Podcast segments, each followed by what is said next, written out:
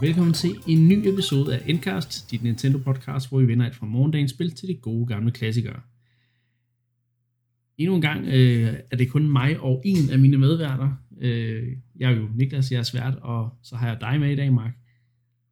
Hej Niklas. Hej så. Vi er godt nok nogle travle mennesker her for tiden. ja, jeg ved ikke, hvad der sker. Nej, det, det er, er sommer. Det er det. Sommer er åbenbart lige med travlhed. Åbenbart. Der er ikke meget google-tid. Eller det, det kan man sige, det er der i Nintendo-verdenen. Men, men øh, ja. ikke i vores liv, kan man sige. Øhm, men det er ja. fedt, at øh, du lige kunne være med her. Øh, Anne, hun kunne desværre ikke øh, deltage, men øh, så er det godt, at øh, vi lige kan lave vi sådan en... lidt. Ja, vi skal lige lave sådan en, en afslutning på, på hvad, hvad man kan kalde det første sæson af 2020. Øh, fordi vi tager jo en lille ferieperiode øh, her efter den her episode. Det snakker jeg lidt mere om til sidst i episoden. Øhm, først og fremmest, så synes jeg, vi skal snakke om, hvad vi har spillet siden sidst, fordi vi har vel spillet lidt. Øh. Altid. altså, man har aldrig for travlt til at spille, vel? Nej. Det er jo ligesom et, et grundpræmis, vil jeg sige. Og øh, hvis ikke man spiller, så er der et eller andet dybere galt, tænker jeg. Jeg har spillet og, øh, et spil, som du øh, har talt meget varmt om i en tidligere ja. episode, og det er øh, Star Wars Episode 1 Racer, eller hvad det nu hedder. det er meget rigtigt. Ja, super. øhm, og ikke Racers, nej, som nej. der er mange, der kalder det. Nå, der er, øh, ja, okay. som sådan i flertal, ikke? Ja. Øh, det er bare Star Wars Episode 1 Racer. Racer, ja. Jamen, øh, jeg, jeg er dog ikke så imponeret over spillet indtil videre. Ah. Um, altså det, det, spiller, ah. det spiller ret godt, det kører flydende, og jeg, jeg vil tro, det er noget, det er 60 fps. Ja, ja. Um, ja en men, kæmpe øh, opgradering over 64-spillet, må man sige. Den kunne vel sjældent ramme bare de 30. ja, det er det. og især ikke i, i nogle af de, øh, hvad kan man sige, hektiske baner, hvor der er masser af af geometri og øh, junglegrafik og alt muligt komplicerede røgeffekter, så, ja. så var vi altså endnu længere nede i tænker, 10-15 stykker, tror jeg. Ja. Det er jo rimelig kritisk i et spil, der går stærkt, ja. det og kan hvor man sige, skal det er ikke have, have hurtige reflekser. Ikke? Mit problem det er, ikke et problem. Dog, at det er for nemt indtil videre. Ja, ja. Jeg, har kørt, jeg har kørt tre forskellige race, og, og jeg, har ikke, øh, jeg har ikke tabt nogen af dem. Nej. Og jeg har ikke følt mig presset her. Det er som om, at når jeg sådan kommer op i halv, halvvejs ind i første lap, så har jeg ligesom lagt feltet bag mig. Og så kommer ja. jeg ikke rigtigt til. Jo, der var faktisk en bane, hvor jeg, hvor jeg formåede at overhale 12. og 11. pladsen. Så, med, med en runde, eller hvad? Ja, ja, præcis. Ja. Så, så det var... Ja, altså jeg vil jo sige, øh, det, det er ikke jordens sværeste spil, det kan vi godt blive enige om. Øh, men, men, øh, men, men ja, nu, det, det bliver sværere til sidst, vil jeg sige, okay. og der er også nogle meget berygtede baner til sidst, hvor at, øh, ja, der, der skal vi op i Jedi Reflexes for at, øh, okay. for, for at holde dig kørende. Men, men altså, jeg skal måske prøve at komme lidt længere ind i spillet. Ja. Det kan være, det, det er bedst i multiplayer, eller hvad? Nej, altså, jeg, jeg har jo nok altid set det egentlig som en, altså lidt som en time trial racer. Mm. Det er altid det, der driver værket for mig, synes jeg, når jeg spiller det. Øh, og jeg har også spillet øh, remaket her igennem. Øh, jeg, jeg kørte lige alle løbene. Det tager ikke mere end et par timer for, for en gavet spiller som mig. Så så stort er spillet jo heller ikke. Øh, der er de her fire cups, ikke? og der er jo otte baner i hver cup eller sådan noget. Mm. Øh, så det er hurtigt overstået. Men, men for mig er det meget en, en time trial racer. Altså at, at slå sin egen tid øh, og ligesom ja, flyve endnu hurtigere, endnu hurtigere, endnu hurtigere. Ikke? Jo. Øh, fordi ja, som du siger, modspillerne er ikke specielt kompetente. Øh, på en eller anden måde synes jeg faktisk, det er meget befriende, at der ikke er den her infame rubberbanding, som man kender fra Mario Kart mm, og andre ja. spil.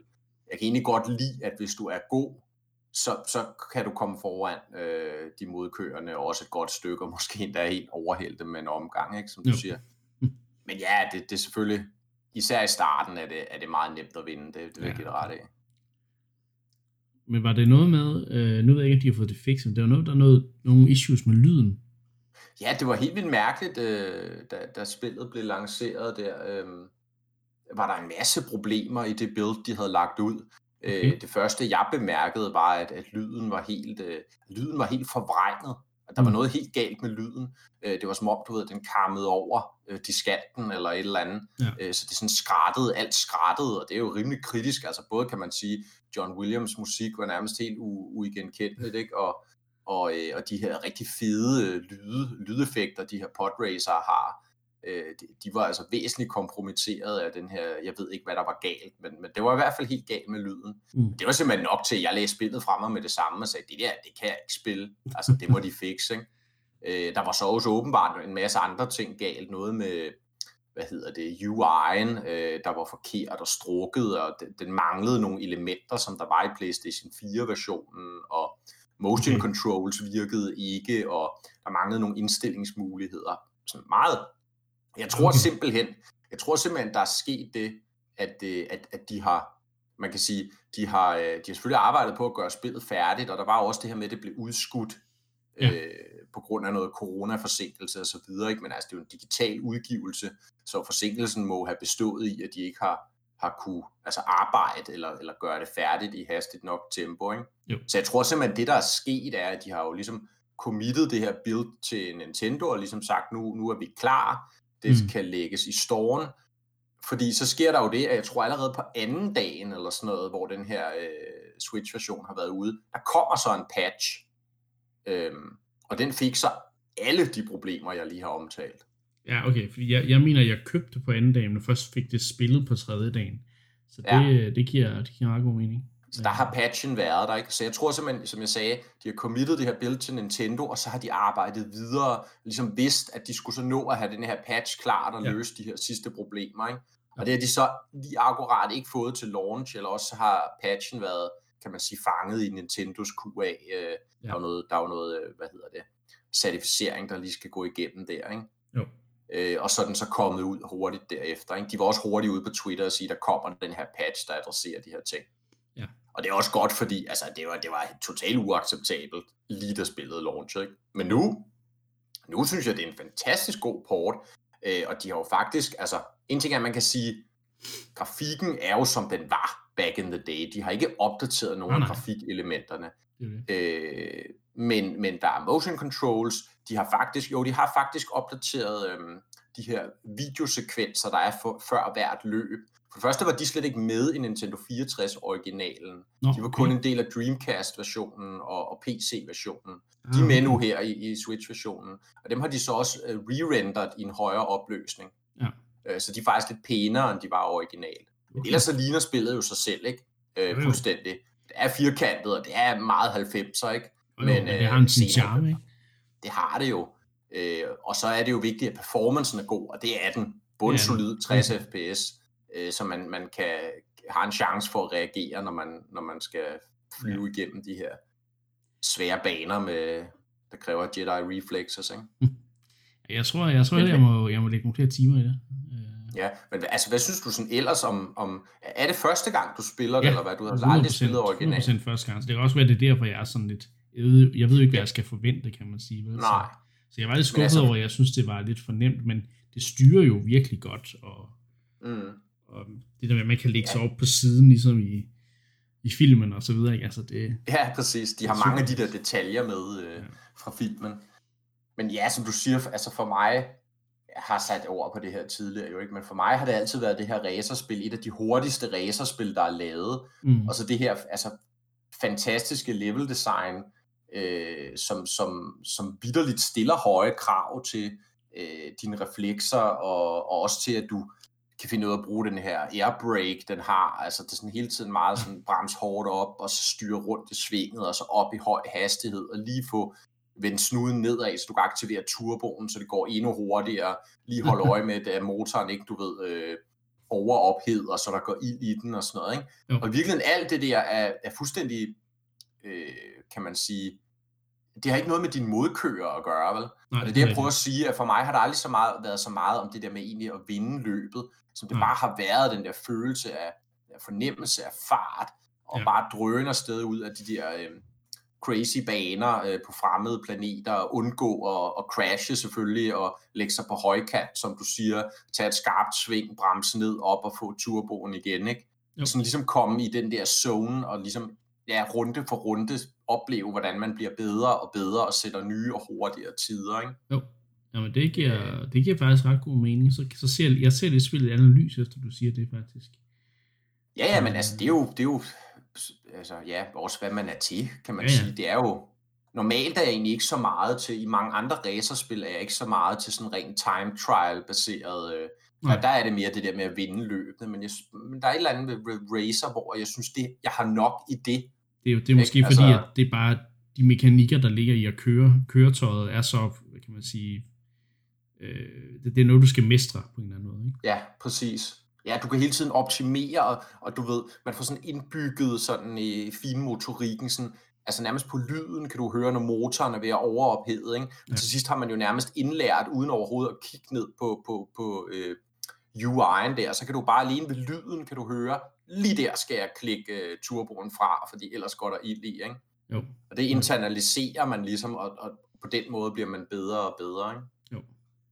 Øh, men ja, det omkring, det kan vi godt blive enige om, det er sådan lidt, det er sådan lidt med, altså, der er også hele det her shop-system, hvor man kan opgradere sin, sin racer ja. og så videre. Og der er mange ting, de forklarer rigtig dårligt, også noget med, at de, de dele, du køber, kan egentlig gå i stykker, og hvis ikke du køber de der repair droids, og er sådan lidt weird lavet. Ja. Øhm, og ja, ikke, ikke særlig gennemtænkt. Men igen, mm det, det grundfornemmelsen af at køre, den, den har altid fungeret rigtig godt for mig, og, og, og, og kombineret med banerne. Jeg ønsker, der er endnu flere baner, det er klart, men, men jeg synes, der er et godt udvalg. Ja. Øh, ja. ja, jeg holder stadig meget af det spil, må jeg sige, og, ja, og en god, god port, synes jeg. Ja, det, må sige, det er en forbedring af, af det oprindelige spil nærmest, ikke? Klart. Øh, meget bedre end især også Nintendo 64-versionen, ikke, som var mm. den mest, kan man sige, kompromitterede version de, ja. de øhm, på nær den havde multiplayer-komponenten, men altså, lad os være ærlige, den var jo stort set uspil, ikke, med den framerate, men uh, ja. i, i hvert fald efter nutidens standarder. Så, mm. så en rigtig god opdatering, synes jeg, og, og det kan man godt hoppe på. Hvad, hvad koster det? Det er det lidt over 100 kroner, det koster? Ja, det er lige, lige 100 10 kroner, 109 ja. kroner. Eller sådan. Ja. Så det er også til den pris, der kunne jeg ikke rigtig stå for det. Nej. Jeg, der køb, jeg endte så også med at købe øh, øh, porten af Duke Nukem, øh, oh, ja. der lige er kommet. Som jeg jo, at det, den, det var sådan et, det, det er et spil, jeg har spillet meget øh, på, på en kammerats PC tilbage i 90'erne, men øh, ja, det, er lidt, det er lidt den samme nostalgi-faktor, øh, i forhold til, at det, altså, hvad Star Wars er for dig. Så, så det, man ja. nu den skulle jeg også have, men den kostede så også kun 30 kroner, ikke så? Uh, hail to the king, baby. Ja. men øhm, det har ikke spillet nok til, at, til, at vi, vi behøver at snakke om det, men øhm, det kan være, at vi vender tilbage til det, når vi kommer tilbage fra ferien. Men øhm, du har spillet mere Jump King, kan jeg forstå? Det har jeg. Det er nok det, jeg har brugt allermest tid på i, i, det, i, det, i de forgangne uger. Men har du, har, har du bare spillet spillet igennem igen, eller er det DLC'en, du har været gang i?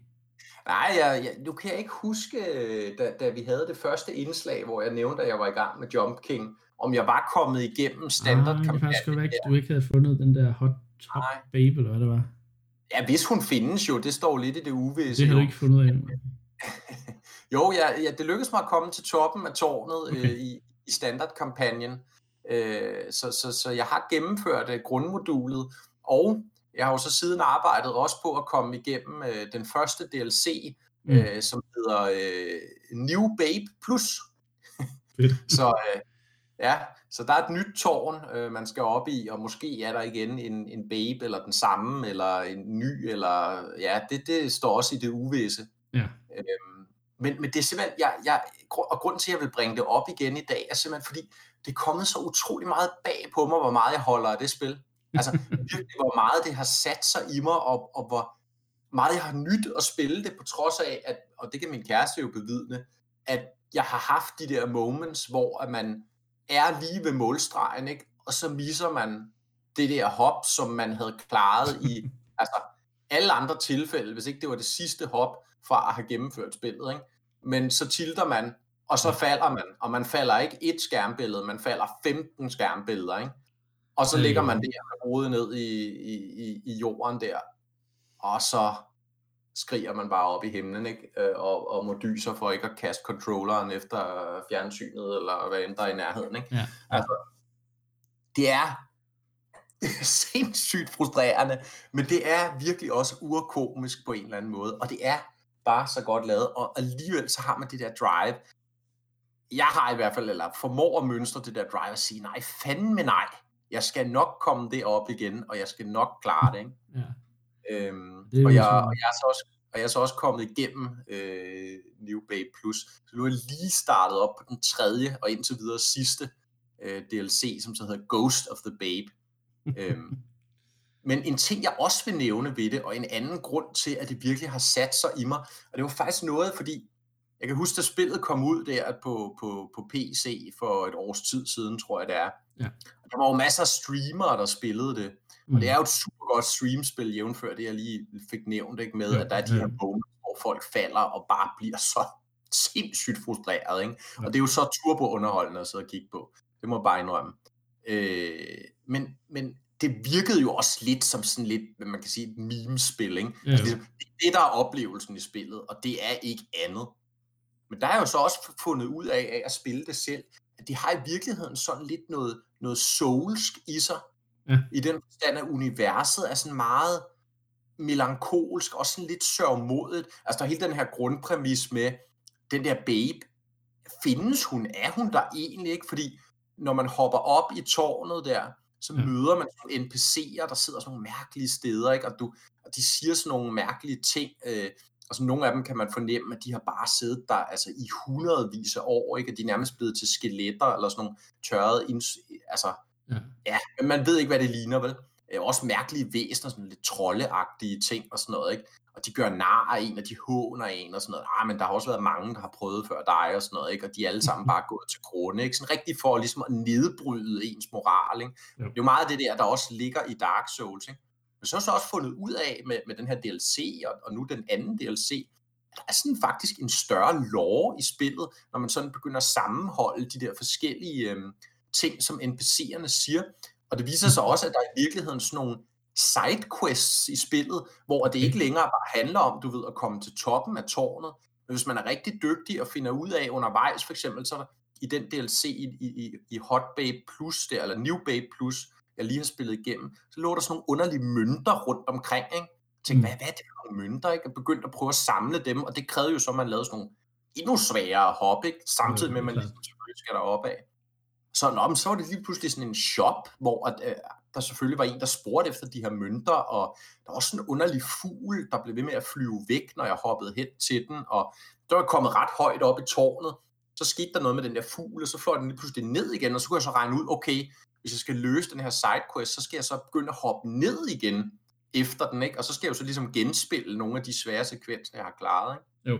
Ja, okay. Der har jeg så også, ligesom, så jeg så læst lidt på nettet, ikke? og ligesom også forstået, men der er faktisk rigtig mange af de her sådan hemmelige, eller delvist hemmelige sidequests, ikke? Jo. Øh, og de på en eller anden måde ligesom bygger op omkring loven. Og det har faktisk imponeret mig rigtig meget, synes jeg. Altså, jeg var slet ikke klar over, at det her, der bare lignede sådan et meme-game, at det faktisk har den her dybere underfundighed i sin, Ja. i sin lore og sin, sin, sin worldbuilding. Ikke? Og igen, hvis man er til Soul, så godt kan lide også, det er sådan meget ambient spil også. Sådan, der, er, der er sådan lidt stille, egentlig ret smuk musik, men mange gange er der bare stille. Og så kan man høre vinden, der suser, eller nogle ki- kirkeklokker i baggrunden, eller et eller andet. Og så ellers bare, du ved, de der hop, ikke? Mm. Og så kan man selvfølgelig også høre tilsvarende, når man så falder, ikke? så lyder der lidt større brag. Ikke? Jo, det er klart. Men, men som du kan høre på mig, ikke? Altså, det, Det, var, taler det virker meget, øh, meget positivt stemt. begejstret. Jeg er virkelig blevet begejstret for det, øh, og, og det har leveret varen på, på mange andre punkter, også end bare at være det her, den her sådan udfordring, man kan stille sig selv. Kan du komme Mm. mm. op til toppen af tårnet? Ikke? Jo. Så ligesom også er der noget underfundighed i universet, synes jeg, og, og, og noget stemning, som, som man ligesom kan, kan nyde undervejs også. Ja. Så jeg er blevet rigtig glad for Jump King, og, og kan i, i endnu højere grad anbefale det. Øh, Okay. selvfølgelig skal man være glad for at tage den udfordring, det er klart, for ellers er der ikke andet gameplay, vel? Nej, Men, det men hvis man samtidig godt kan lide igen de her soulske spil, og den stemning, der også er i de spil, så er Job, bør Jump King være, være højt på, på ønskelisten, vil jeg sige. Jamen, cool. Jamen, øh, jeg har faktisk også spillet spil, der har frustreret mig til ingen ende. Øh, det Ja, har jeg gjort, også. øh, det har gjort på stream. Og jeg har i den senere tid spillet uh, The Legend of Zelda, det originale til NES, og så også startet på uh, Zelda 2, The Adventure of Link. Um, og jeg vil gerne lige knytte et par ord uh, til dem, i hvert fald til, mest til det første, som har overrasket mig på, på rigtig mange punkter, for jeg har aldrig fået spillet det igennem, hvilket jo er en, en anden form for, det er lidt en fejl, ikke, når jeg er så stor Zelda-fan, som jeg er, men jeg har aldrig rigtig kunne, fordi jeg ligesom har startet et, et senere sted, så har jeg ligesom ikke kunne komme ind i det igen. Øh, i, det første der. Det har virket meget gammeldags øh, for mig. Ja. Men så har jeg fået, nu har jeg, nu har jeg fået spillet igennem, og har haft folk, der har støttet mig ude i, på, i streamchat, der har fortalt mig, hvad jeg skulle, når jeg sidder fast, og så videre, og så videre. Øhm, og jeg må bare sige, at øh, det er jo overraskende, det holder overraskende godt øh, i moderne øh, altså selvfølgelig er grafikken jo lidt stated, og der er nogle ting, hvor man ligesom skal kigge lidt mere efter for at se, hvad, hvad forestiller det, og hvad gør jeg for at komme videre her, og sådan noget, men gameplayet holder bare, øh, og det, det, det synes jeg er ret fedt, øh, Det er da super fedt for et øh, men spil, der er 34 år gammelt, eller hvad det, hold nu kæft, hvor er der nogle sekvenser, der er ubalancerede, hvor du bare sådan kommer fra, om så er lige taget et rum, hvor der bare var flagermus, Jamen, det er fint nok, så går det ind i et rum, hvor der kun er, hvad hedder det, blå dark nuts, øh, og de er altså rimelig hårde i, øh, i det gamle Zelda, dem kan du kun slå fra siden eller bagved, og de har det sådan med at predikte, hvordan, hvordan du vil prøve at slå dem og sådan nogle ting, så der har jeg virkelig været død mange gange. Jeg tror, jeg nåede at dø over 150 gange, eller sådan noget, i det, i det playthrough der, som der var Ja. fem gange, nej, fire gange tre timer, og så, altså det har i hvert fald, det har i hvert fald været næsten, det har været over 10 timer, jeg har brugt på, på det her gamle spil, ikke? Øh, for at komme videre med hjælp og så videre. Det er jo imponerende i sig selv, ikke? fordi Ja. altså, spillet dengang var jo ikke så lange, så var de til gengæld ekstremt svære, ikke? Men, men hvis jo. du vidste, hvad du lavede, så kunne du komme igennem de fleste NES-spil på under en time. Ikke? Jo, helt klart. Ja, det kan, kan man sige, okay, det kan, ej, det kan man måske ikke rigtigt med, med, med Zelda øh, originalen. Nej, det tror jeg ikke. Hvis man ved, hvad man laver. Øh, måske hvis man er speedrunner, det ved jeg ikke lige, hvad Så det glitcher man så vel igennem noget, ikke? Men Men det er, det er virkelig et, et, et kæmpe stort spil, ikke? Ja. Ja. Og totalt forud for sin tid jo, ikke? Og det snakkede vi jo også om, vi havde det oppe Mm. i et retro-segment for, det det. for nogle måneder siden, ikke? Altså, Men det jeg, det, det, det sjove er jo, at der er så mange ting, som jeg har, jeg, jeg gik og ledte efter, og som jeg brugte rigtig, rigtig lang tid på at finde, øh, som man jo nærmest kun kunne finde dengang, hvis man bare prøvede sig frem. altså, ja. det, det, kan man sige, det er så måske der, hvor spillet er mindst, altså det er det mindst stærke ved spillet, ikke? At, at der er nogle sekvenser, hvor man bare tænker, hvordan havde jeg nogensinde fundet ud af det, hvis ikke jeg bare havde prøvet mig frem. Ja, Øhm, og det er, jo, og det er jo der, hvor man kan sige, game design i al almindelighed har udviklet sig, ikke? Fordi jo, jo. jo, som du siger, dengang, der, der var meget af det her trial and error og forsøge sig frem ja. I spil, ikke? jo, præcis. Øh, og, og det, pff, ja, det kunne man vel opbygge en eller anden form for tolerance for, men, men, men spiludviklerne har jo så heldigvis fundet ud af, at det bare ikke er en særligt tilfredsstillende måde at spille på. Ej, altså sådan sådan en- designer man sig ud af det, ikke? Ja, præcis. Øh, og man har fundet andre måder at gøre ting udfordrende på, end bare at, du ved, bede folk om at forsøge igen. Øh, ja. Så er der så spil som Jump King, der omfavner det ekstremt meget. Ja, det Men der er det- ligesom pointen på en eller anden måde, ikke? Og- så bygger de nogle andre ting op omkring det, så det giver mening. Ikke? Mm. Men som de fleste spil ellers har jo efterladt det der på gulvet, heldigvis. Ja, det må man sige. Men man kan også, kan også bare se, hvor mange ting, der egentlig er bibeholdt fra det spil, og til moderne Zelda. Altså, det, det er utroligt, ja. Ja. hvor mange finder, der stadigvæk findes, og som har nogle af de samme, øh, hvad kan man sige, kendetegn. Ja.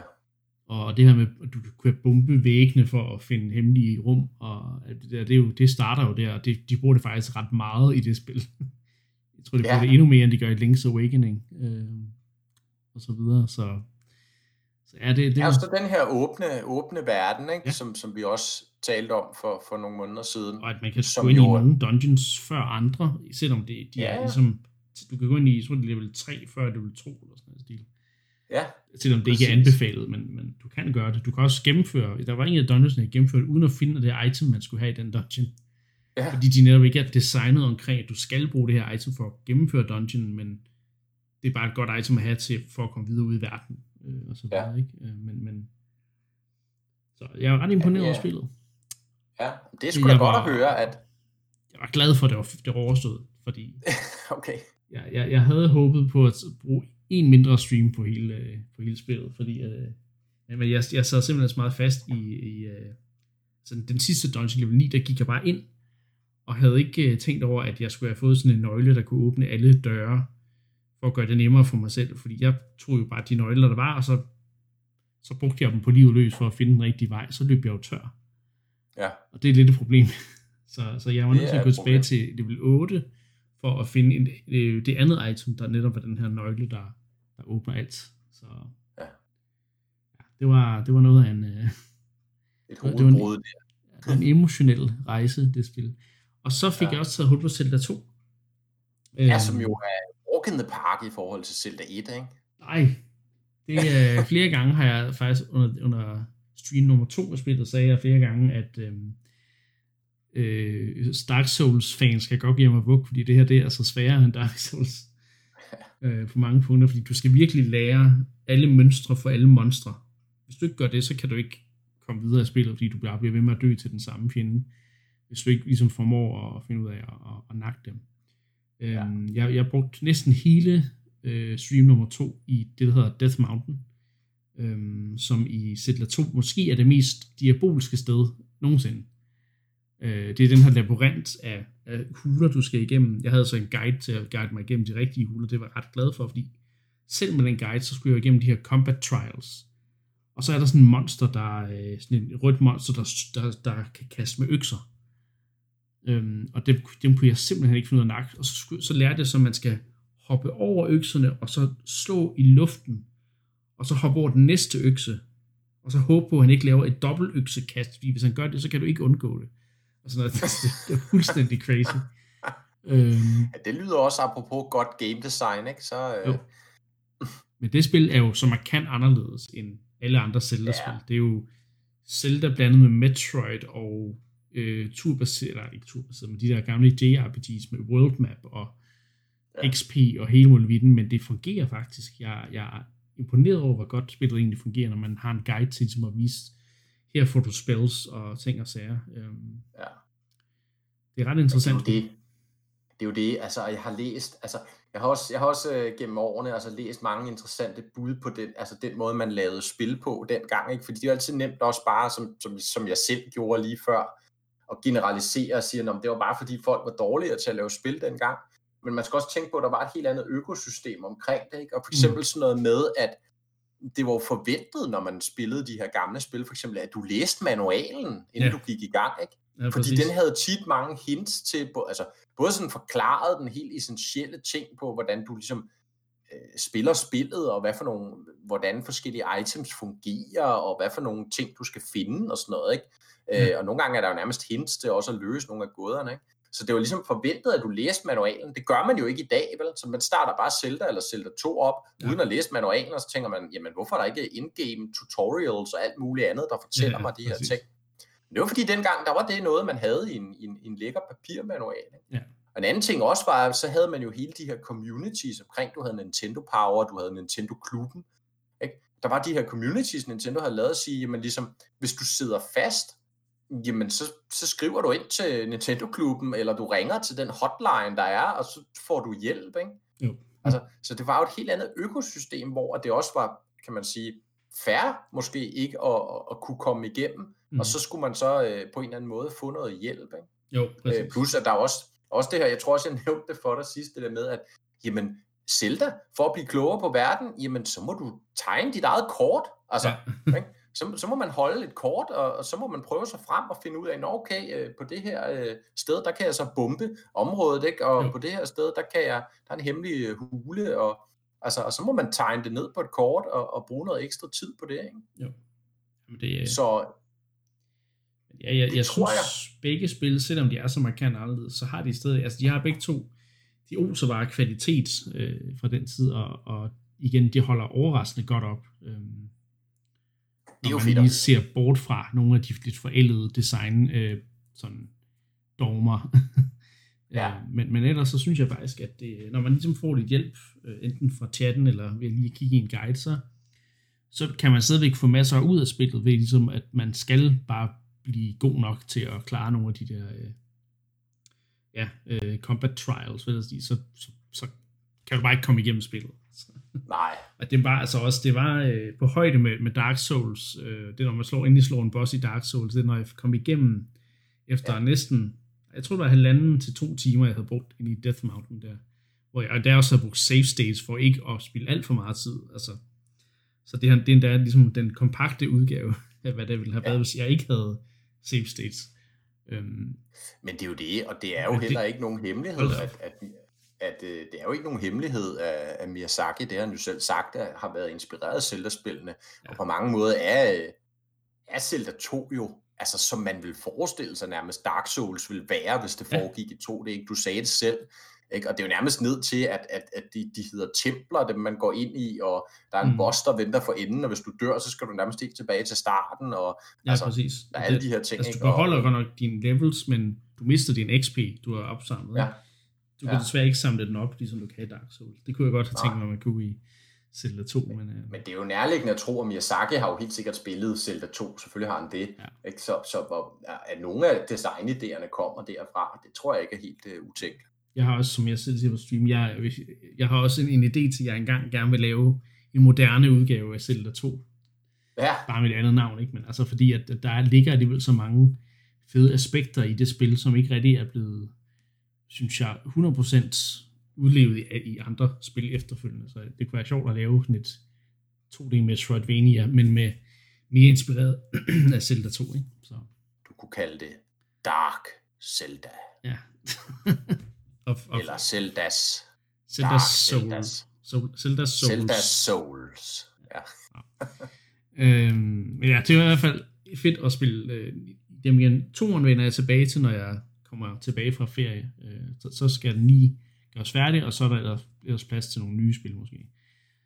Blandt andet noget øh, Deadly Premonition 2, som vi også lige skal ind på her lidt senere. Men øh, først, der får du lige lov til en lille monolog om Burnout Paradise Remaster. Så skal, du holde mig, så skal du holde mig på pinebænken, indtil der kommer Deadly Premonition 2 snak senere i programmet. det, ja, det, det er så, du kan gøre det næste her lidt kortere. Nå, så jeg kan gøre det kort. Ah, I see.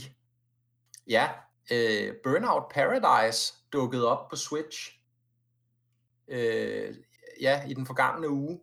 Og det øh, synes jeg jo i hvert fald var værd at, at fremhæve. Jeg har Ja. ja. spillet øh, Burnout Paradise, originalen religiøst, da det udkom på Xbox 360 og PlayStation 3. Ja.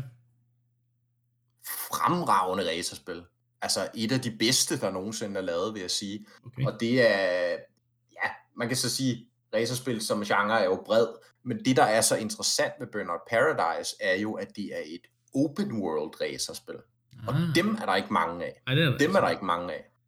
Øh, og og de, de kom jo ligesom der og, og definerede den genre med det spil. Ikke? Altså, man kan sige, Burnout er jo egentlig en franchise, der går længere tilbage.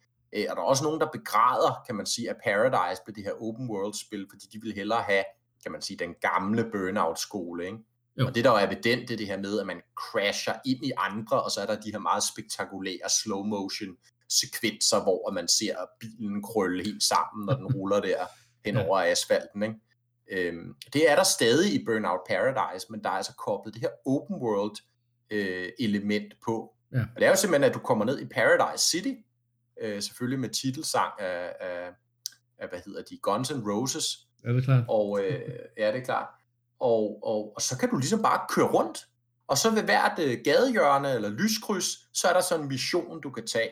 Og det er jo så Ja. det, der vil svare til en bane i det gamle Burnout. Ikke? Ja, okay. Så man kan sige, du kan både køre rundt sådan bare og hygge, og det er et utroligt flot spil, nyde omgivelserne, og de har sådan både sådan et, et, et downtown area, sådan med, med ja, amerikansk, New Yorksk øh, agtigt, ikke? og så kan du så Mm. også køre lidt ud på landet, hvor det bliver sådan mere snoede veje, og der er nogle bondegårde, og, altså, så de ligesom, de veksler meget i den der lille sandkasseverden, de har lavet. Ja. Veksler de meget sådan mellem forskellige miljøer, kan man sige, som, som også ligesom kommer til udtryk i de veje, man kører på, som jeg sagde. Ikke? Ja, okay. Så downtown er mere de her firkantede veje, øh, brede veje selvfølgelig, ikke? og så kommer man ud på, på landevejen, hvor det er lidt mere kringlet og snoet, ikke? og det gør selvfølgelig, at missionerne bliver forskellige.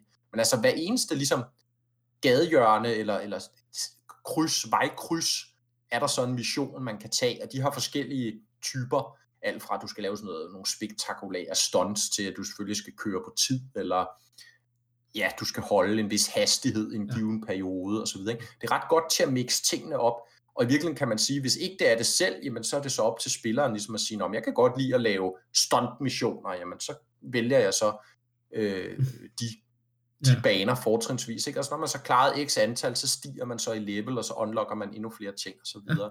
Ja. Øh, det er et utroligt unikt koncept, øh, eller kan man sige fusion af, af koncepter, ikke? det open world med, med racerspillet. Ja.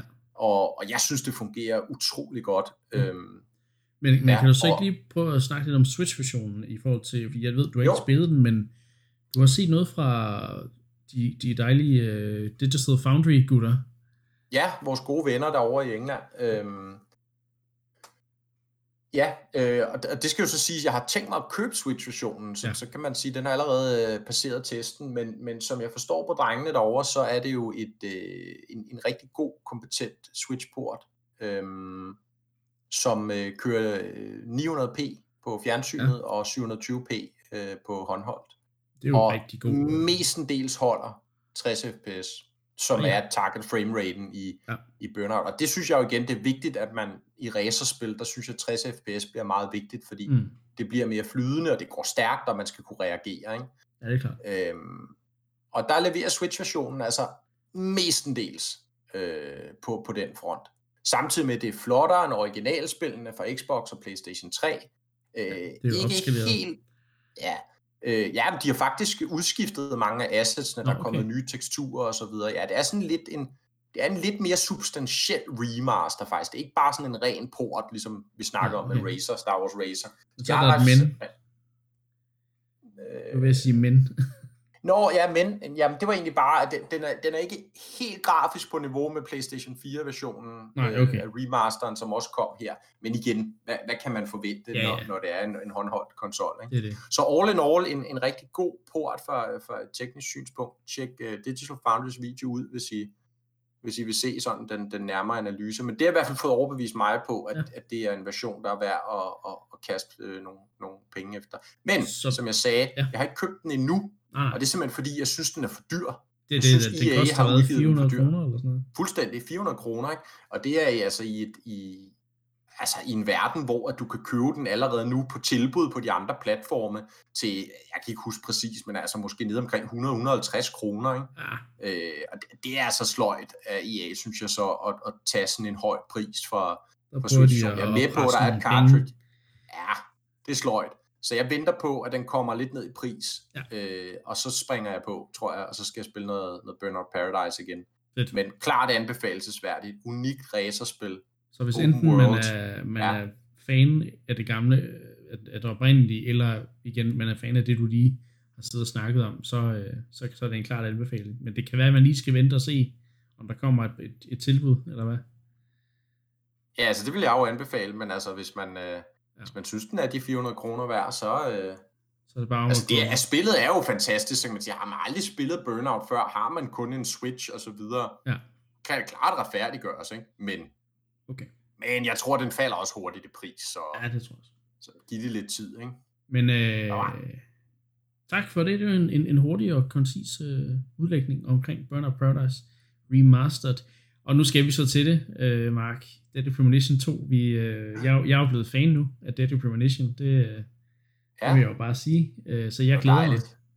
Jeg kommer ikke til at spille det på release, fordi jeg vil gerne vente med at spille det, så vi kan, jeg kan streame det sådan en blind playthrough igen. Øh, for dem, der nu øh, er til det. Så, så jeg, jeg tænker, det kan være, at jeg lige ser, hvordan introen kører, men jeg, jeg tænker ikke at, at, sådan, at gå for meget i gang med det, indtil jeg skal streame det. Så, øh, men der er kommet nogle, der er kommet en trailer for det første, som giver, som faktisk viser spillet i aktion. Øh, det er faktisk første gang, vi sådan ser reelt gameplay, som ikke bare er sådan nogle, nogle små hurtige klip, øh, som det var i den første trailer.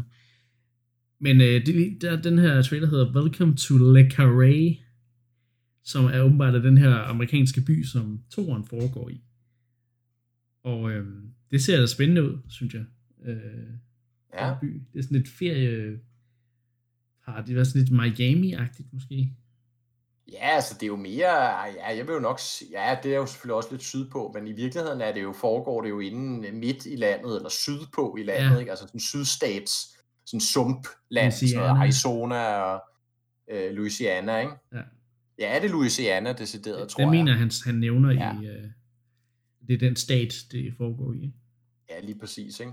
Og der ser man jo også, øh, nu nævner du der den her trailer, og, så er der også kommet den her 17 minutter lange gameplay-video ud, ikke? Jo.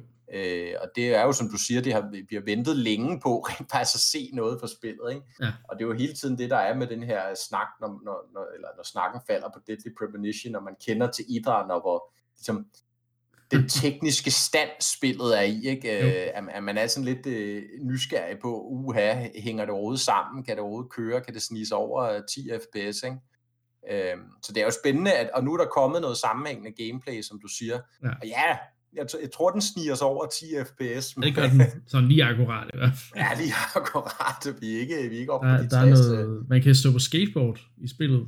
Ja, Øh, Jeg håber ikke, det er den eneste måde, man kan komme rundt på. Men, nej, øhm, altså man kan jo løbe, vel? Ja, men man kan vel forhåbentlig også køre i bil, ligesom i etteren. Ja, et godt spørgsmål, jeg ved det Eller, ikke. det kan være, man skal stå på skateboard hele vejen, who knows. Ja, Det er jo Øhm, det nye. Øh, York er jo yngre, skal du tænke på, hovedpersonen. Det er rigtigt. Øh, og det kan være, at han ikke har fået sin, sin fede øse endnu, jo FBI-øse. Men han er øh, vel trods alt FBI-agent. Ja. Ser det ud til. men hvorfor kan det vel godt stå på skateboard? Men ja, så det er, jo, det er jo på en måde, både før, men også efter det her spil. Ikke? Vi ved jo ikke så meget Ja. ja. endnu. Udover, vi ved, at der er ligesom er to karakterer, man spiller som den her gang. En ud over York. Ja. Øhm, så det, Jamen, som jeg forstår det, jeg tror, altså det er sådan mere eller mindre kommet frem, at, at, at øh, jeg ved ikke, om det her klassificeres som spoilers, det her, det, det, ej, det synes jeg ikke, ellers må man lige lø, lukke ørerne. Ja. Men altså det her med, at strukturen på spillet, som du siger, det er både en prequel og en sequel, ikke? Jo. Og det er ligesom sequel-elementet, der er så en anden FBI-agent, Ja. øh, der øh, en kvinde, øh, som så er ved at efterforske et eller andet mor, som, Ja. som har noget relation til, til Deadly Premonition 1, mm, og så også det her prequel-element, der er i toeren, hvor man spiller York, Ja. og som det jeg forstår, der er det mest substantielle del af toeren. okay. Det er mest som York, man spiller, og du ved, så ind imellem vil der så være de her blik ind i fremtiden, eller kan man sige, hvor at, øh, det så hende den kvindelige FBI-agent, ikke, der ligesom sætter Ja. tingene i relief eller et eller andet. Ja, okay. Ja, det bliver Så- interessant at se, hvordan den dynamik kommer til at fungere i hvert fald. Men, Ja, men det Men virker det- som om, at, at sådan karaktererne, dem har de bibeholdt i den samme ånd som etteren. ja, øh, det var jo sådan lidt, øh, ja. Ja, det er rigtigt. Det er stadig meget quirky, ikke? Øh, Og de der 17 minutters gameplay, der var, ikke? Der, der blev 12 minutter blev brugt inde på en, øh, en, en bowling øh, klub, Ja. øh, en bowling bar, restaurant, et eller andet, et eller andet bowlingsted, hvor at, øh, at York han har en meget sindig øh, eftertænksom samtale med en gammel dame, der gerne, øh, der åbenbart er helt vildt god til at bowle, ikke? Jo. øh, og som lige pludselig ved noget, han gerne vil vide, men så skal han slå hende i bowling, eller altså, det bliver sådan helt vildt absurd jo ikke, og det er jo det, der er meget kendetegnet også ved, ved det første spil, at det er de der absurde situationer, ikke? Nå, men så ud af, af den her bowling-restaurant, og så øh, på skateboard ned ad gaden til en eller anden voodoo-butik, hvor der så lige pludselig er, Men, ja, men mens han har en samtale med, hvad hedder det, øh, med Zack, selvfølgelig, ja, på skateboard. alter ego, ja, Ja, selvfølgelig. Det, det, det, det, er jo, selvfølgelig. det er jo godt at se, at det vender tilbage. Ja. Det er en del af, meget, en meget stor del af charmen på det gamle, synes jeg. Det, jeg synes, der er lidt interessant, og det, der ligesom øh, står lidt i det uvisse endnu, det er det her med, hvor meget kamp er der egentlig i spillet, ikke? Ja, Øh, fordi man har set lidt, en lille bid af noget kamp i en, øh, i en, i en trailer. Øh, den første trailer, Ja. tror jeg faktisk, det var, der kom ud. Men, men der var ikke noget af det her gameplay eller noget, der indikerede, at der var kamp. Og det er jo interessant, når man ved, at Swery faktisk, ham der har lavet spillet, øh, til det originale Deadly Premonition, var der faktisk ikke tiltænkt kamp i det spil heller. Nej. Det var noget, der ligesom blev lagt ind i spillet, fordi at uh, publishersne sagde, at uh, og hvis det her spil overhovedet skal have en chance for at sælge i, uh, i Vesten, så skal det minde noget mere om Resident Evil, ikke? og så ja. bliver der introduceret sådan nogle Resident Evil-agtige sekvenser. Ja. Og ja, de fungerer jo ikke, nu spillede du det, Niklas, men det er jo ikke, fordi de er De, de, de øh, føles, kan godt føles lidt sådan separeret på en eller anden måde fra, Ja, fra, fra, fra grundspillet, ikke? Sådan lidt, lidt malplaceret på en eller anden måde. Der bliver det jo interessant at se, om, her, at han, har- om han har fået mere kreativ frihed til måske at skære det helt ud, eller, Ja. eller hvad han nu har valgt at gøre. Ikke? Men, men det ser spøjst ud, frameraten er dårlig, øh, og det ser ud som om, det kan crashe hvert et øjeblik, så ja. altså, der er alle, alle, kan man sige, indikationer på, at det bliver en vaskeægte Deadly Premonition øh, oplevelse. Inden Så, vi går øh, videre, øh, vil jeg gerne høre, hvad, hvad synes du om, om øh, artstyle indtil videre i spillet? Jeg, jeg føler, at den er lidt mere... Altså, jeg, jeg kan godt se, at York er York, men er det, er det mig, eller er den sådan lidt mere japansk inspireret end, den, end, det, end det første spil? Ja, øh, ja, men, ja, men det, jeg kan godt se, hvad du mener. Ikke? Øh, altså, det er jo ikke, jeg tror ikke, det er cel shading, men det, det minder, minder lidt derhen det, af. ja. Det er sådan lidt stiliseret jo, ikke? Øh, Jo. hvor man kan sige, Deadly Premonition originalen, det er jo på ingen måde et smukt spil, vel, men, og det kom ud i denne her Xbox 360 generation, hvor mange spil havde, du ved, nuancer af grå og grøn og brun, Ja. ikke? jo. Øh, og, og det har Deadly Premonition også, Ja. øh, det første spil, Det de nuancer og, og relativt kedeligt. Og Der må man sige, at toeren her, som du siger, Niklas, er øh, en del mere farverigt, farvestrålende, øh, umiddelbart, Ja. øh, mere stiliseret. Og det er jo selvfølgelig noget andet, Mm. men øh, jeg synes, det ser... Jeg synes, det, ser altså, det er jo typisk noget, der fungerer bedre, synes jeg, de stiliserede spil. Også når, kan man sige, teknikken, teknologien nedenunder ikke er, du ved, state of the art, ikke? Jo, øh, så kan man slippe afsted med mere, når, når, det, når det ligner en tegneserie. Ikke? jo. Så jeg tror, det er et klogt valg, øh, men nu må vi se. Ja. Vi må se, og vi må også se, om, om frameraten den øh, fortsat er nede i ja, under 20, eller hvad det er, den er. Men øh, jeg glæder mig i hvert fald til at spille, og jeg er sikker på, øh, der nok skal være masser af jankiness og, og skøre ind, indslag, men forhåbentlig også noget gys, som jeg egentlig også Ja, synes, så- det første spil klarer meget godt. Ja. Det er jo det. Det er jo et spil, som vi har snakket om det mange gange efterhånden. Det er et spil, der lever på sine figurer især. Sit Mm. univers og sine figurer, der Ja. er virkelig godt skrevet. Virkelig meget, har meget personlighed og har meget quirkiness, eller hvad man skal sige. De er spøjse og besynderlige på hver deres måde, har deres egne små øh, ting, de gør og siger, Mm. og, og det er rigtig herligt. Øh, og så samtidig med det der overordnede narrativ, der bare er mormysterie, der er fortalt utrolig spændende, og med en utrolig god pacing og så videre, Ja, præcis. øh, hvis man har spillet etteren. Lad os håbe, der også er det i toeren, fordi er der ikke det, så er det klart, så, så får det det svært, ikke? Øh, Jo. fordi hvad har det så ellers at byde på? Skateboard-sekvenser til under 10 fps, ikke? Altså, der findes noget, der hedder Tony Hawk. Så, så er der ikke så meget andet at komme efter, vel, hvis ikke Nej, det har den her charme i sin figur, sin figurgalleri og sin historie at fortælle. Det, Men øh, jeg er sikker på, hvor er det fantastisk, at det spil overhovedet har fået en efterfølger. Ikke? Altså, det, ja, det er det, så fedt. ikke mindst. Men øh, nu skal vi, øh, nu lukker vi den der, og så må vi jo, altså det kan være, at du kan give mig en spoilerfri øh, fortælling omkring spillet, når, øh, når vi vender tilbage på den anden side af ferien. Ja, så er det, så er det kommet jo, og så må vi se. Jeg tænker, du, du, du spiller det på day one. Det gør jeg nok, ja. Nå, men øhm, der er også sket nogle andre ting i uh, Nintendo-verdenen. Det er jo fordi, vi har haft nogle uger, hvor der har... Øh, der er selvfølgelig sket noget med noget Pokémon, som, som Anna og jeg dækkede i sidste uge.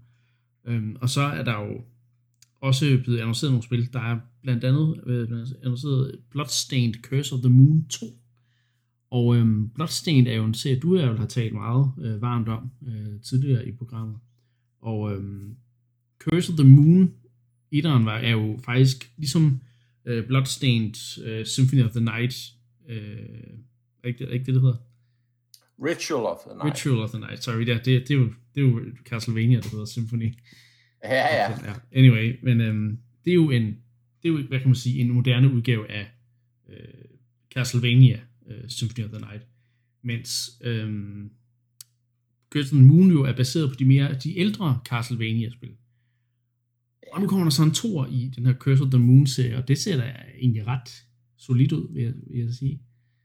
Ja, der er heller ingen grund til at tro andet, fordi etteren var helt fantastisk, altså og, og fuldt ud på højde med de bedste af de gamle sådan banebaserede 2D Castlevania-spil. Ja. Det prøver især at imitere Castlevania 3, som, som måske også mm. er det bedste, eller ja, det er det nok det bedste af de sådan klassiske Castlevania-spil, ikke? Det er super og, Castlevania, øh, ikke? Nej, det nej, er det, ikke. Det, det, til, det, det, ja, lige præcis. Ja. Det er firen. Det så det er det tredje spil til, til NES, som også er, kan man sige, sådan fra teknisk synspunkt, et, et vidunderspil til NES'en, gør virkelig nogle avancerede ting ja. øh, på den øh, maskine.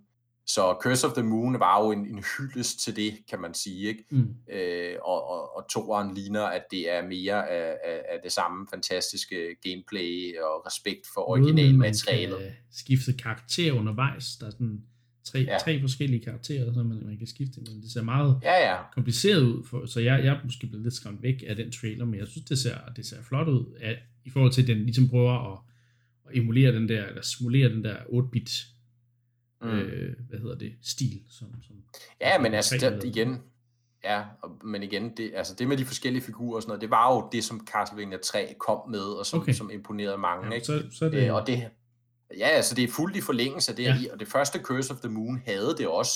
Der kunne du også skifte imellem. Ja. Men det, der er med det, det er jo, at du kan også bare spille med en figur, hvis det er det, du vil. Ja. Øh, det, det er der intet problem i. Øh, så hvis du godt kan lide ham med pisken, altså så brug ham by all means. Mm. Men man kan sige, det der måske lidt af forskellen i Curse of the Moon-spillene er, at i hvert fald det første, nu har jeg ikke spillet toerne endnu, men, men de har jo ligesom moderniseret game designet på den måde, at der sådan lidt lægges op til, at du skifter figurer, ikke? Fordi så er der så nogle sekvenser, som, hvor det måske åbenlyst er bedre at bruge magikeren, end det er at bruge ham med pisken og så videre. Ikke? De har ligesom nogle forskellige egenskaber. Og det synes jeg egentlig fungerer ret godt, ja. øh, at, at der lægges op. Så der er de her moderne game design koblet på, på det her helt klassiske koncept. Øh, og det var det, der gjorde Curse of the Moon øh, helt fantastisk, mm. det første. Det var jeg meget begejstret for. Så kom øh, Ritual of the Night, som du siger, ikke, som er, det er jo så stadig 2D, øh, eller det man kalder 2,5D, ikke? Jo. men med, Metroidvania, som er backtracking og exploration. Vi snakkede om Ritual of the Night her i programmet sidste ja. år. Ikke? Jo. Det havde en dårlig Switch-version, den er så senere blevet patchet, øh, men i hvert fald på de andre platforme, Ritual of the Night også helt fantastisk spil. Et af ja. de bedste øh, Metroidvanias i nyere tid, hvis du spørger mig. Ja. Så jeg har fuld tiltro til, at de bliver ved, ved med at levere ja, øh, på den serie, og jeg er glad for, at der kommer mere, og forhåbentlig kommer der også mere Ritual of the Night. Ja, må ikke. Hvis der kommer et Curse of the Moon 2, så kommer der nok også et Ritual of the Night 2. Kunne jeg forestille mig. Så ja. måske har en anden undertitel. Who knows? I øh, Smash Land er der også sket noget. Vi fik jo endelig vores Arms Fighter. Den er blevet øh, annonceret og udgivet siden sidst.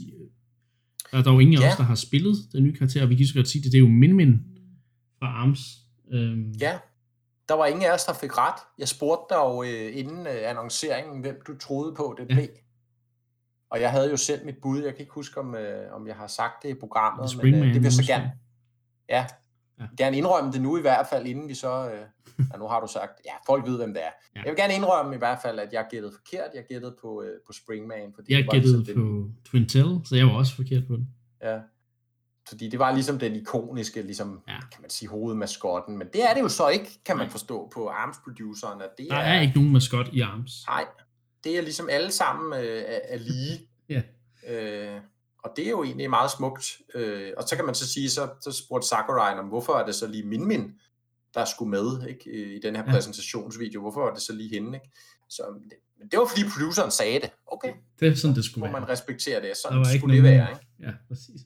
Men man kan sige, der er jo især i disse tider jo, og, især i disse uger jo ikke, øh, er der jo meget med det her identitetspolitik og spil, og mm. det er noget rod, og der er rigtig mange grimme historier. Ja, det er der. Øh, og, og, man, og man kan sige, Smash har også fået kritik for, hvor er de, altså, hvor er de mørke figurer, dem der er mm. mørke i huden, øh, hvor er minoriteterne og sådan noget, ikke? Jo. Øh, og der må man jo sige, at det, det passer rigtig fint, at, at Min Min kommer ind som, som en minoritet. Så ikke mørk i huden, men så asiatisk jo ikke. Og så er hun også den første sådan øh, overvejende kvindelige figur. Altså selvfølgelig kan man sige, at Byleth havde både en mandlig og en kvindelig udgave, men Min Min er jo en kvindelig figur, DLC-figur, som vi ikke rigtig har haft indtil videre. Ja. Øh, og det synes jeg også var meget, meget fedt at se. Det var også, at jeg ligesom havde håbet på, at de havde valgt en, en kvindelig ja. repræsentant for ARMS, fordi ellers var der altså begyndt at være en, over, over, en overvægt af, af de mandlige øh, DLC-karakterer, ikke? Så, ja, ja, og det, og det er jo det, og jeg synes, Min Min er et, et flot valg, ikke? Fordi du sagde Twin Tail, ikke? Men det er jo klart, hvis man, hvis man altså kigger på Twin Tail, der er også nogle åbenlyse ting der, der springer i øjnene i forhold ja. til hendes udseende og så ja, videre, så man kan sige, hvis de havde taget hende med, så pladerede de måske, det synes jeg ikke er for meget sagt, så pladerede de måske til nogle lidt andre ting, ja. end, end, end sådan ren inklusion og, og, og så videre. Ikke? Det tror jeg også. Øh, med fare for at fornærme nogen. Nej, det tror jeg nu ikke, men, men der synes jeg bare, at Min Min er et godt valg, fordi ja. super cool figur, altså øh, med en stærk personlighed, og, og som sagt den her minoritet. Ikke, der, fede mechanics i med i hvert fald i armspillet. Ja, har som sagt ikke, ikke spillet hende, men, altså den der Dragon Fist, eller hvad det er, hun har, den er altså sej.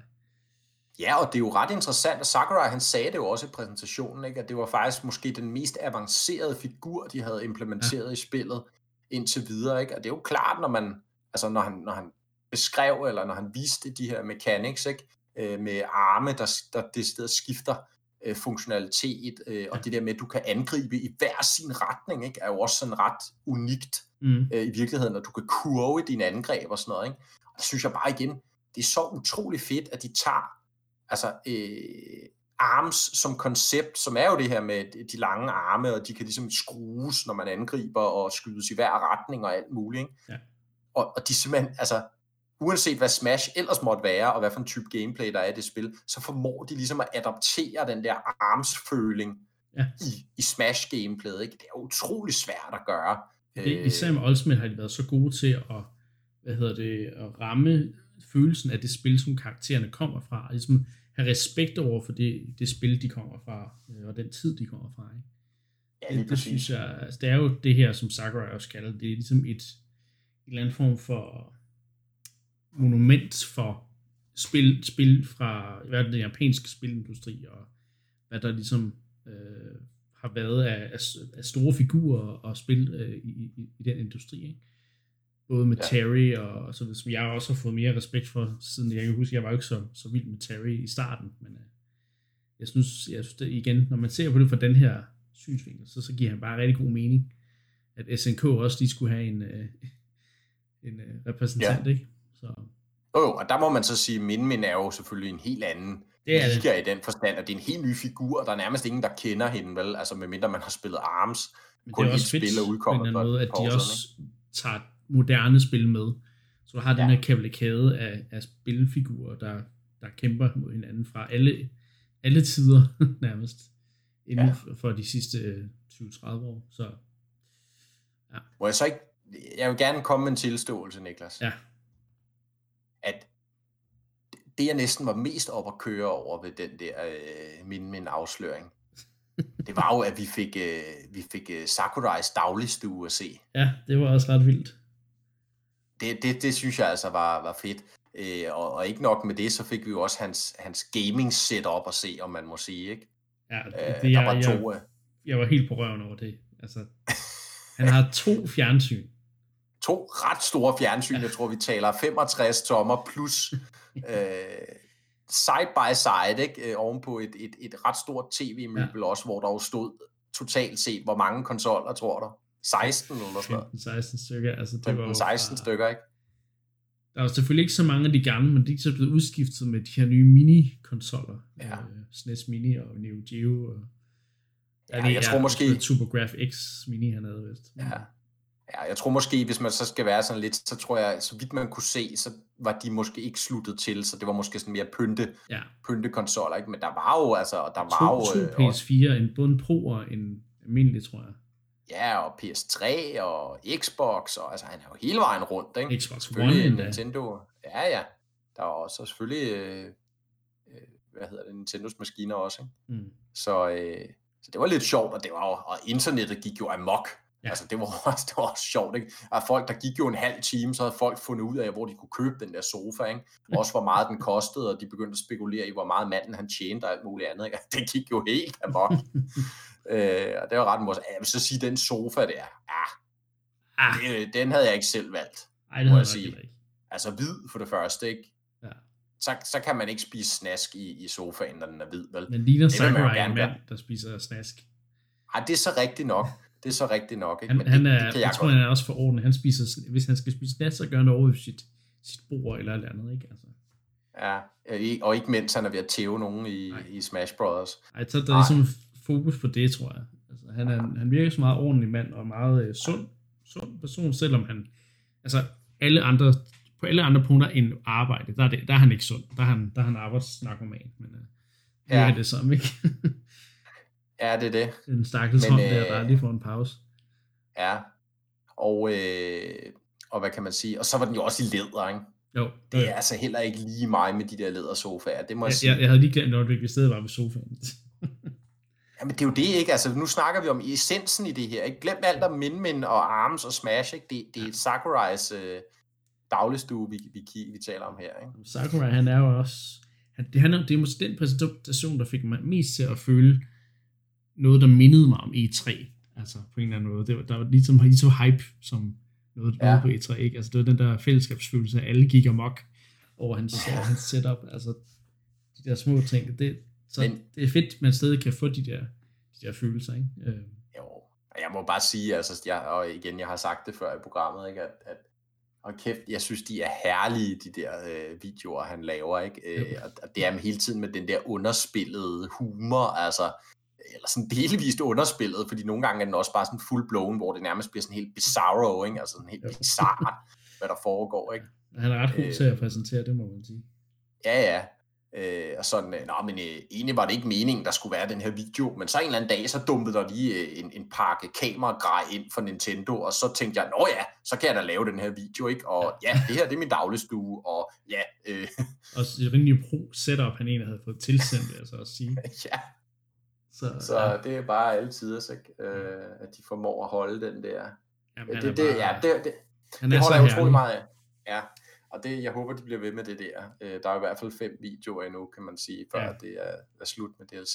Det men vi, vi skal, jeg skal klart spille øh, men, men også. Det skal øh, glæder mig til at vende tilbage. Jeg, alle gange indtil videre har jeg vendt tilbage til Smash, når der er kommet de her nye fighters, ja. og blevet lige imponeret hver gang over, hvor utrolig, utrolig godt det spil er øh, og hvor, ja, hvor meget man bare har lyst til at spille mere, lige så snart man, man kaster sig over det igen. Mit, mit problem er altid, at jeg, jeg tænker, ej, nu, nu vil jeg sætte mig ned og blive god til Smash Brothers igen, og, og, og få en ordentlig rating online, og så spiller man mod computeren i level 5 en gang efter en pause på tre måneder, hvor man får mega meget tæv, og så tænker jeg, ah, okay, det kunne være, at jeg lige, jeg har ikke, helt, jeg har ikke rigtig tid til at gøre mig god. Jeg skal jo streame, ja, ja podcast, og jeg har også et liv ved siden af, og sådan noget.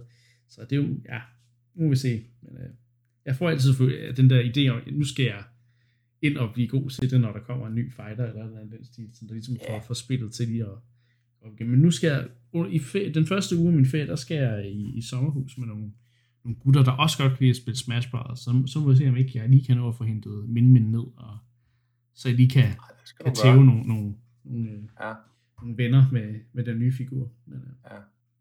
Sige, helt, så, helt så seriøst tager jeg det ikke, men, men jeg plejer lige at spille, øh, i hvert fald lige spille Classic Mode ja. igennem, og lige få de nye, øh, hvad hedder de der trofæer, Spirits. Øh, spirits. Ja. Øhm, ja, dem er jeg ikke så, og så ligger jeg det som opsat på, som dig. Typisk. Nej, der var jo kommet en eller anden ny funktionalitet med dem med, at man kunne genspille de her challenges. Ja, det ved jeg ikke, om jeg hopper på, men altså, det er jo imponerende, at de stadig bliver ved med os, og kan man sige, lave andre, altså øvrige forbedringer til spillet, ja. ud over de nye figurer, der kommer til, ikke? Jo. Insane, insane spil, og en kæmpe hyldest til ja, gaming og fighting games, og ja, ja. fantastisk. Helt klart. Så, øh. Men ja, øhm, nu er det jo sådan, at vi er ved at nå mod vejs ende i programmet, øh, og øh, så vil jeg gerne lige snakke lidt om igen, at nu har jeg sagt det en del gange efterhånden, vi går altså på, øh, på ferie her i juli måned, øh, hvor vi lige tager en lille slapper fra, øh, fra Incast, og så lader vi også lige Nintendo ligesom udgive nogle spil, komme med nogle nyheder måske, som vi lige kan følge op på øh, i august. Øh, så fordi ja, planen er selvfølgelig, at vi er tilbage i, i august allerede, øh, så ikke vores pause bliver for lang. Øh, fordi vi kan jo næsten ikke lade være med at lave Incast, altså. Nej, der er jo også en muligvis Nintendo-præsentation ja. øh, der sensommeren, ikke? Ja. Det er jo sådan været rygtet af flere omgange, og de er ikke helt vil afkræfte. Så... Og øh, et nyt Paper Mario er udkommet til den tid også. Paper Mario ja. The Origami King, øhm, som jeg personligt glæder mig ret meget til, selvom øh, kampsystemet ser spøjst ud, men spøjst er ikke nødvendigvis dårligt jo, det ved vi alt fra Deadly Premonition. Så, øhm, så ja, jeg, jeg, jeg glæder mig til at se frem til. Ja. Og selvfølgelig så håber jeg også, at vi, vi alle tre kan få lidt mere tid til at, at lave programmer, så vi alle tre er med til. Øh, men øh, der har bare været, det har simpelthen bare været, været behov, at vi har været lidt på skift her i øh, den senere tid. Så.